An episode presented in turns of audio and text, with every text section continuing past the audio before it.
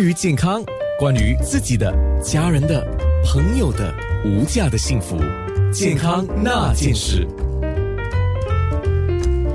健康那件事，郭美玲中医师教我们怎么健康过新年。其实健康过新年就是平日的这个养生嘛，对不对？对那如果说有不舒服的话，看怎么来自己自我疏解一下。比如说过年我们知道很容易就得流感，啊是那我们应该怎么防？其实我跟你讲，呃，流感的话呢，感冒我常常，其实我自己过年啊，我也有一些备用一些药物在家里的。在早期呢，我比较喜欢在有一个叫做神曲。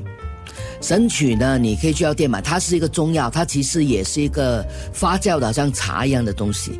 它既能够帮助消化，也能够也轻微的有解感冒的作用。神是神仙的神，歌曲的曲。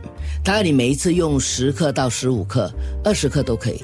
那你就是把它一它一块的，你去药材店说我要买神曲，他就会给你一块块这样，你就买了，你回来以后呢，你就煮，它就是放了水以后，你泡一浸泡个二十分钟到三十分钟，它会稍微就化了，它就化了，然后你就再煮个十十分钟到十五分钟，然后就过滤来喝，这是一个神曲，它是消化的力量比较强，帮助消化的呃兼有一点解感冒的药呃的药物。另外一个我想介绍给大家的就是我我我不知道大家有没有印象哦，我我很喜欢准备叫做干和茶。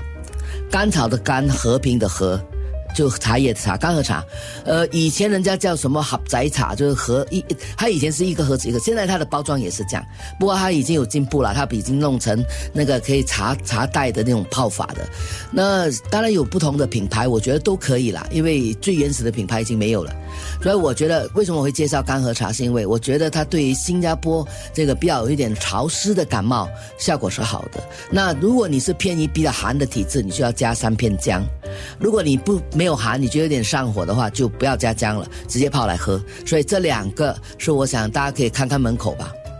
那一般上我们到了过年的时候，可能因为睡眠不足啊，嗯然后比较有时候赶着拜年啊，这些跑来跑去啊，又玩乐啊，不够睡啊什么的哈。然后呢，就是舌苔会厚啊。是那舌苔厚是表示上火了呢？对，呃，不单上火，在我们中医来讲，如果是厚的话，还包括有湿，哦就湿跟热。其实，在中医的角度里面呢，热是比较容易清掉的，时间也快；湿热是比较麻烦一点点，因为它比较慢。呃，所以如果你有这样的话，也代表你的体质是偏于比较，肠胃也是比较不好的。哦，所以其实刚才提到了这个舌苔比较厚的，我刚才提到的之前说的那个五花茶啦，还有这个刚才提到的这个干和茶，你不要放姜。呃，还有刚才神曲可能就，如果你舌苔厚但是没有黄的话，其实神曲也是可以的。健康那件事。